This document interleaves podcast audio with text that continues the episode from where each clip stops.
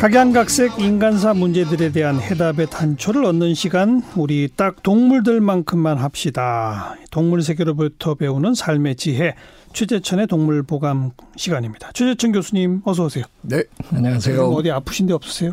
뭐 괜찮습니다. 건강 괜찮으십니까? 네, 뭐 저 비교적 건강한 편입니다. 네. 오늘 주제가 이거 건강이에요. 네. 동물의 건강, 네. 동물의 질병, 동물의 병원, 네. 동물의 의사. 동물 세계에도 의사 동물이 있나요? 직업으로서 의사는 없습니다. 네. 대개 엄마가 의사죠. 엄마 손이 약손이죠. 네네. 예. 그러니까 근데 그걸 밥벌이로 하는 동물이 있느냐? 그건 아직 저희들이 관찰해 본 역사가 없습니다. 그 역할만 하는 동물 개체는 없더라. 그렇죠. 그런데 그런 역할을 하는 어른들은 있습니다. 침팬지, 뭐 곰, 뭐 참 많은 동물에서 관찰이 이제 그래도 조금 돼 있는데요. 예, 예. 심지어는 곰들도 옛날 그런 오지에 사는 원주민들은 그런 정보를 다 갖고 있어요. 곰들이 평소에 먹던 거랑 어느 날 보면 저거 써서 어떻게 먹지 싶은 그 식물을 네. 애써 가갖고 꾸역꾸역 먹고 앉아있는 그러니까. 그런 걸 여러 번 사람들이 발견했어요. 근데 나중에 아플 때 먹는 거. 그렇죠. 나중에 보니까 그게 약효가 있었고 네. 생각해 보니까 곰이 아플 때 꼭 가서 앉아서 먹더라. 근데 이게 침팬지에서는 본격적으로 연구가 한 15~16년 전부터 돼서요. 예. 침팬지들이 그 몸이 아플 때 어디가 아플 때 어떤 걸 어떤 식물을 먹는지에 대한 그 연구가 조사가 상당히 그래도 돼 있어요? 디테일하게 돼 있습니다. 이야. 예, 이것도 마찬가지로 제인그덜 박사님 연구팀에서 어느 학자가 그냥 우연히 아니 저런 걸 왜 먹을까요? 뭐 이렇게 얘기를 하다가 그 토론장에서 하다가.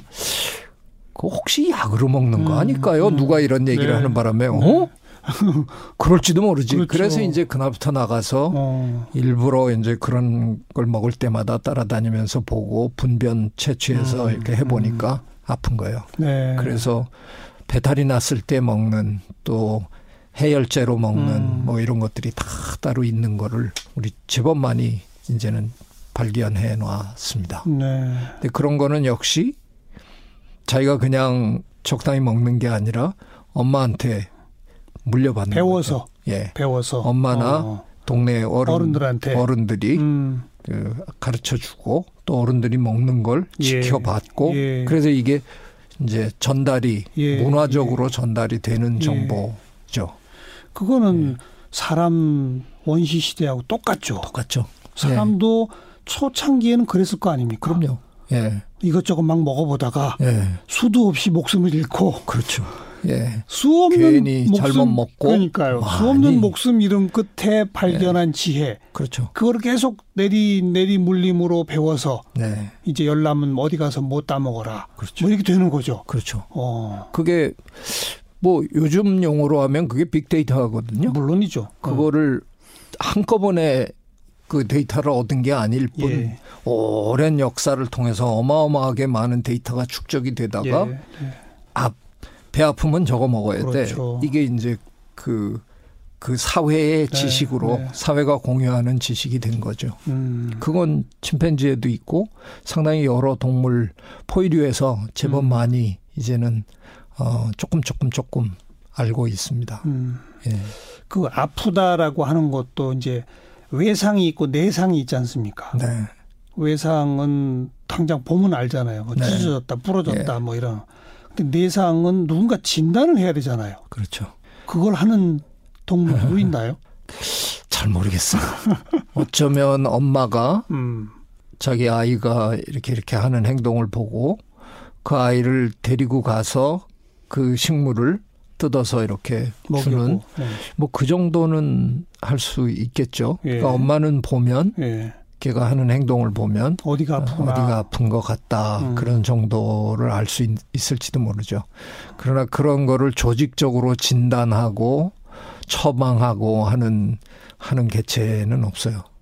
그러니까 의사가 있는 건 아니죠. 약사가 있는 건 아니죠. 그 예. 예를 들어서 아까 이제 배가 아프다, 아니면 뭐 열이 난다. 이거는 증상이잖아요. 네. 근데 그것에 원인이 있을 거 아닙니까? 네. 우리 인간들은 이제 그 원인까지 가는 거잖아요. 네. 열이 왜 났느냐? 이게 뭐 폐의 문제, 폐렴이 때문에 난 것이냐? 아니면 뭐 파상풍 때문이냐? 뭐냐? 뭐 이렇게 인간은 거기까지 가잖아요. 그렇죠. 동물들은 아직 거기까지는 못 가나 보죠. 아유, 그건 뭐. 그죠. 꿈도 못 꿀 일이죠. 그냥 대증요법이군요. 네. 증상에 따른. 네. 아마 우리 인간이 다른 동물들과 다른 그 엄청나게 다른 것들 중에 하나가 아마 의학일 거예요. 그럴 거예요. 예. 예. 이건 뭐 다른 동물들은 꿈도 못 꿀 일이죠. 예. 그 덕에 우리가 아마 수명이 많이 길어지고 이렇겠죠. 그건 뭐 이게 제가 여쭤는 봤습니다만은 그냥 상식적으로 추론해 보면 생각이 정리가 되네요. 네, 네. 인간도 원시 시대에는 동물과 똑같이 어디가 아프면 수 없는 시행착오 끝에 뭐 먹으면 조금 낫더라. 막 그걸로 시작을 했는데 네. 문명의 발전이라는 게 기록을 하고 그 기록이 대물림을 해서 또 지식의 축적을 쌓고 뭐 이러면서 변하는 거잖아요. 네. 그걸 할 수 있었던 건 인간밖에 없는 거 아닙니까? 그렇죠. 현재로서는. 예. 여기까지 얘기해 놓고 딴지를 하나 좀 걸고 싶은데요. 네, 네.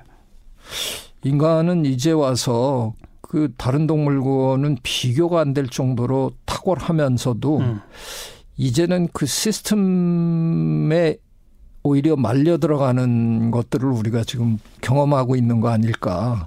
지나치게 약에 의존하고 예, 예. 지나치게 진단에 의존해서 필요 이상의 치료를 하고 예. 뭐 이런 것들이 굉장히 많이 우리가 지금 사실은 하고 있는 거죠. 어떻게 보면 배보다 배꼽이 더 커진 막 이런 것들. 그래서 사실은 한 20여 년 전에 새롭게 등장한 분야가 하나 있습니다. 진화의학이라는 분야가 이제 나타났는데요. 진화의학. 예. 그러니까 모든 게 다 사실은 진화의 산물인데 네. 이상하게 의학만큼은 진화생물학이 전혀 파고 들어가지를 못했어요. 인간을 진화의 산물로 받아들이고 그 증상이 왜 벌어졌을까를 진화적으로 분석을 해보면 우리가 하고 있는 많은 치료, 질 이런 것들이 불필요한 경우들이 드러납니다. 네. 그래서 아주 간단한 예를 하나 들면 사실은 우리나라 사람들은 감기만 걸려도 그냥 무조건 대형 병원 달려가잖아요. 그게 문제죠. 병폐죠. 예, 문제인데 사실 감기는 바이러스가 옮기는 거기 때문에 약이 없거든요. 약 먹으면 일주일 걸리고 네. 약 안 먹으면 7일 걸린다는 네. 거 아니에요. 그런 거죠.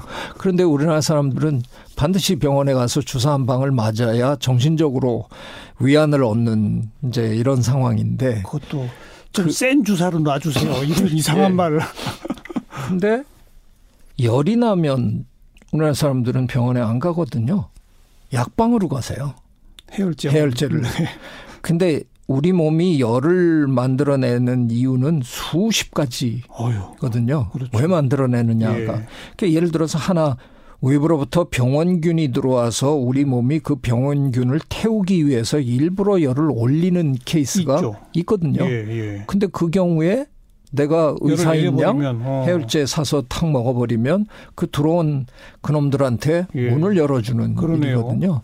그러니까 이런 것들을 진화적으로 우리가 그 병원균이라는 그 생물과 인간이라는 생물이 어떻게 서로 진화하고 있느냐를 이해하면 하지 말아야 될 우리가 지금 하고 있는 그런 것들을 많이 네. 참을 수도 있고 뭐 네. 이런 것들이 뭐 생각해 볼 게 굉장히 많아요. 진화의학 얘기하시다가 오늘은 동물 세계에서 배우는 게 하나도 없고요. 아, 그래요? 인간 의학에 대한 얘기만 잔뜩 했는데. 죄송합니다. 결국 이제 동물 세계나 우리 원시 시대처럼 경험에 의해서 어른들, 엄마에 의해서 어떤 증상이 있을 때 뭘 먹는 게 조금은 도움되더라. 이런 것들은 분명히 확인됐다는 거잖아요. 그렇죠. 그리고 끊임없이 손으로 쓰다듬고 서로 핥아주고 뭐 이런 것들 있잖아요. 네. 그럼 그냥 일종의 민간요법 그런 그렇죠. 건가요? 네. 그죠? 예.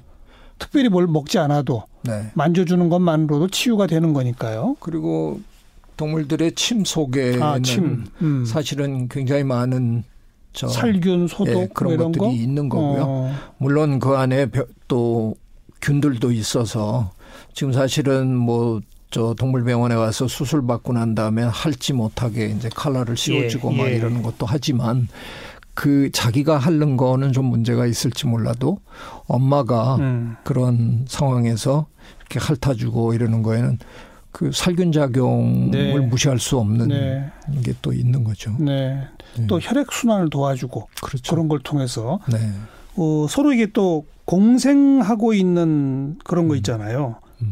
이 공생 관계에 있는 두 종의 동물들 사이에 어느 한 종이 한 종의 아픔을 치유해 준다든지 뭐 이런 것도 있나요?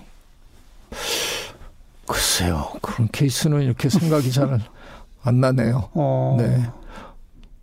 그런 케이스, 질병에 관한 한은 아직까지 우리가 알고 있는 많은 경우에는 그 공격하는 자가 있고 그거에 이제 병을 앓는 자가 있는 거죠. 그런데 뜻밖의 제3자가 도와줄 수 있는 일이 생기는 거죠. 예를 들어서 어떤 동물의 기생해서 사는 벌레들이 많단 말이에요. 몸속에 이게 털이나 피부에.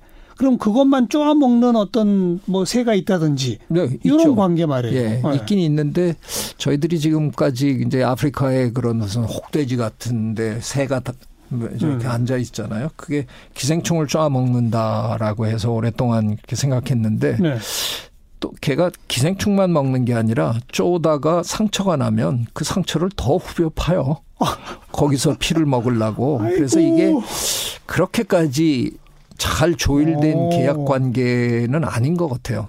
걔네는 이제 순전히 어떻게 뭔가 먹을 걸 찾는 과정에서 조금 도움을 받는 거지. 하지만 제가 아까 얘기 드리려는 건 뭐냐면 페니실린으로 대변되는 그러니까 그 박테리아가 진입해서 이걸 하는 거를 균류가 그 박테리아를 물리칠 수 있으니까 그래서 그걸 우리가 발견한 거잖아요. 그래서 페니실린을 만들어내고 우리가 이른바 항생제라는 것들을 쭉 개발한 거니까 그거는 우리와 박테리아의 싸움에 곰팡이를 끼워 넣어가지고 이걸 중재를 하고 싸움에 이걸 한 거잖아요. 그러니까 그런 것도 가능은 한데 그게 자연계에서 어느 정도 저 능동적으로 벌어지고 있느냐 그건 잘 모르겠어요. 그건 우리 인간만 어떻게 보면 기가 막히게 어느 순간에 이걸 이용해서 이걸 퇴치시킬 수 있겠구나를 찾아낸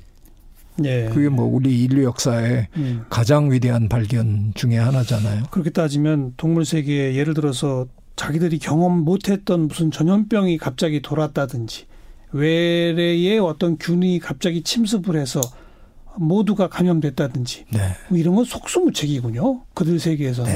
실제로 제인구달 박사님의 그 저 책을 읽어보면 가장 슬퍼하셨던 때가 그 제인구달 박사님이 관찰하는 그 침팬지 탄자니아의 그 침팬지들이 어느 날 소아마비 그 바이러스가 돌아가지고 그냥 대거 죽어나가는 거를 보시면서 너무너무 안타까워. 속수무책이죠. 근데 우리 인간은 이제 백신을 만들어서 그걸 미리 예방하는 때까지 이르렀지만 그들에게는 그런 게 없는 거죠.